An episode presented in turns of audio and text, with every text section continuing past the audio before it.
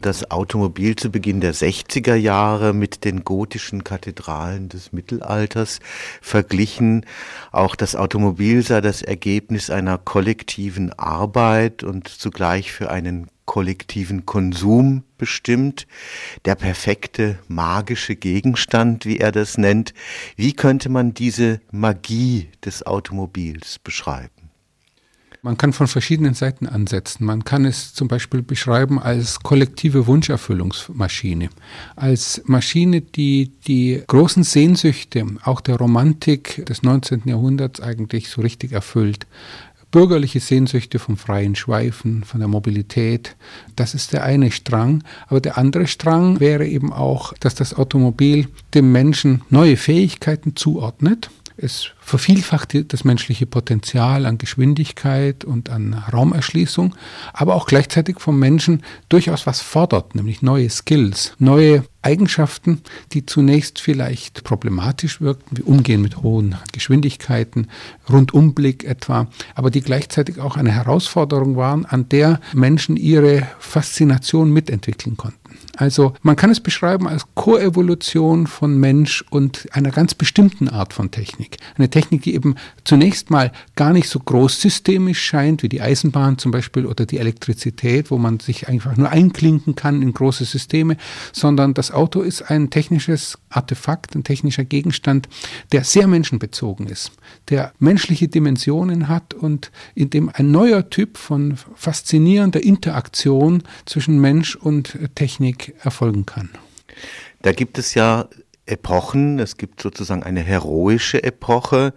Die 60er Jahre Roland Barthes mit der DS von Citroën. Da sieht er eher schon eine weiter fortgeschrittene Epoche, wo die Leichtigkeit des Triumphes über den Raum dominiert. Vorher gab es diese heroische Epoche. Welche Epochen dieser Symbolgeschichte des Automobils könnte man denn unterscheiden? Ich stimme zu, diese frühe Epoche kann man als heroisch betrachten. Die frühen Automobilnutzer verstanden sich tatsächlich als äh, neue technische Übermenschen. Sie stellten sich selber als ganz besonders kompetent dar. Sie mussten kompliziert zu beherrschende technische Gegenstände zunächst mal beherrschen. Allein das Ankurbeln eines Autos um 1910 war eine aufwendige und durchaus auch gefährliche Arbeit. Und dann überhaupt noch das Fahren in einem Verkehr, in dem Autos die Eindringlinge waren, richtig zu reagieren, auf Gefahrensituationen zu reagieren. Das war eigentlich der Set des Offiziers. Auch der Offizier sollte Überblick behalten Mut haben, auch für andere stellvertretend Verantwortung übernehmen und auch noch technisch kompetent sein. Das war eigentlich die heroische Epoche, die natürlich hochgefährlich war. Und zu dieser Zeit waren die Automobilisten, die sich als eine Art Übermenschen empfanden, auch durchaus von Aggressivität geprägt, auch von einer gewissen Arroganz geprägt. Und entsprechend kritisiert wurden sie auch von außen und entsprechende Konfliktsituationen äh, beim Fahren, im Verkehr, in den Dörfern, in den Städten haben sich natürlich auch daraus ergeben. Aber diese, man kann es ruhig anarchische Epoche des Automobils nennen, wurde relativ bald abgelöst durch zunehmende Disziplinierung. Allein die Tatsache, dass man jetzt sein Fahrzeug registrieren musste, dass man Nachweis liefern musste, dass man überhaupt fahren kann, dass man Haftpflicht abschließen musste, weil eben so viele Unfälle vorkamen, das ist ein Phänomen der Zeit so 1906, 7, 8 ungefähr. Und seit dieser Zeit wird der Autofahrer durchaus diszipliniert. Und das ist auch dringend nötig, weil dieses anarchische Umgehen mit diesem neuen Verkehrsmittel systemstörend oder sozial störend wirkt. Und seitdem haben wir eigentlich eine zunehmende Einbindung von Autofahrern in ein System, was zu diesem Zeitpunkt entsteht. Das heißt, der Fahrer kann nicht mehr einsam und frei fahren, er kann nicht mehr durch die Landschaft schweifen, sondern er wird zunehmend eingebunden in ein System. Er muss sich an Geschwindigkeitsbegrenzungen halten, aber auch er ist nicht mehr auf sich allein gestellt, weil auch Infrastrukturen entstehen, die sich um ihn kümmern. Er muss nicht mehr sein Benzin mit sich führen, sondern es entstehen Tankstellen. Er muss nicht mehr sein Auto selber reparieren können, sondern es gibt Reparaturwerkstätten. Der Automobilist wird in gewissem Sinn auch wieder weniger autonom, etwa seit den 20er Jahren. Aber das sind Prozesse, die zum Beispiel in den USA und in Europa mit unterschiedlicher Geschwindigkeit ablaufen. In Ihrer Geschichte des Automobils, Herr Professor Möser, haben Sie darauf hingewiesen, dass dieser Übergang vom offenen Fahrzeug zum geschlossenen Fahrzeug eine wichtige historische Zäsur ist. Wie würden Sie das beschreiben? Wann tritt das ein und welche Form nimmt das an? Also zunächst mal die Zäsur tritt in den USA früher ein als in Europa. In den USA werden schon Mitte der 20er Jahre mehr geschlossene Autos verkauft als offene Autos. In Europa findet das Ganze etwa zehn Jahre später statt. Ich würde es interpretieren als eine Form der Normalisierung des Autos. Das Auto ist nicht mehr ein reines Sportgerät, sondern es wird zum Alltagsgegenstand. Man kann in seiner Alltagskleidung Auto fahren, man muss nicht spezielle Kleidung anlegen. Das Auto wird auch immer mehr zum mobilen Wohnraum. Also man kann geheizt fahren zum Beispiel. Und das bedeutet auch, dass das Auto von saisonalen Beschränkungen unabhängig wird. Man fährt das Auto jetzt auch im Winter die offenen Autos wurden oft während des Winters stillgelegt. Und das, das offene Auto war auch grundunpraktisch. Damit zu einem Ball zu fahren, gibt es schöne Schilderungen aus den 20er Jahren. Die Damen als Beifahrerin in leichten Kleidern dann zum Ball gefahren wurden, das war nicht besonders förderlich. Jetzt konnte man mit geschlossenen Autos einfach das Auto in die Normalität hineinbringen. Aber das erzeugte natürlich, wie so oft, auch Ablehnung. Es gab in den 20er Jahren in Deutschland die Idee, dass Herrenfahrer nur offen fahren müssten. Das geschlossene Auto sei ja eigentlich gefährlich, aus zwei Gründen. Man sei abgeschlossen vom Verkehr, man würde viel weniger bemerken in einem geschlossenen Auto, man müsse die Sinne eigentlich schärfen im Verkehr und da sei das geschlossene Auto eher nicht förderlich. Und das Zweite, das allerdings nicht so absurd ist, das geschlossene Auto ist gefährlich, weil man sich drin vergiften kann. Kohlenmonoxid zieht ins geschlossene Auto und tatsächlich wurde auch so eine Art von neuer Krankheit definiert, die Limousinenkrankheit. Es wurde einem im geschlossenen Auto sehr viel schlechter. Es wurde einem vor allem deswegen schlecht, weil die Abgase ins Auto zogen.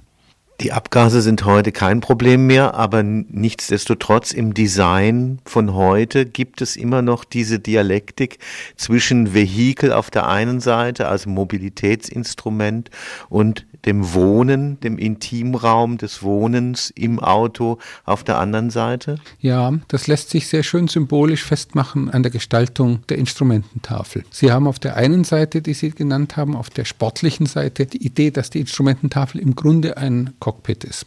Sie haben möglichst viele Anzeigeinstrumente, Sie kriegen Informationen geliefert. Es ist auch eventuell wie ein Flugzeugcockpit gebogen auf den Fahrer hin.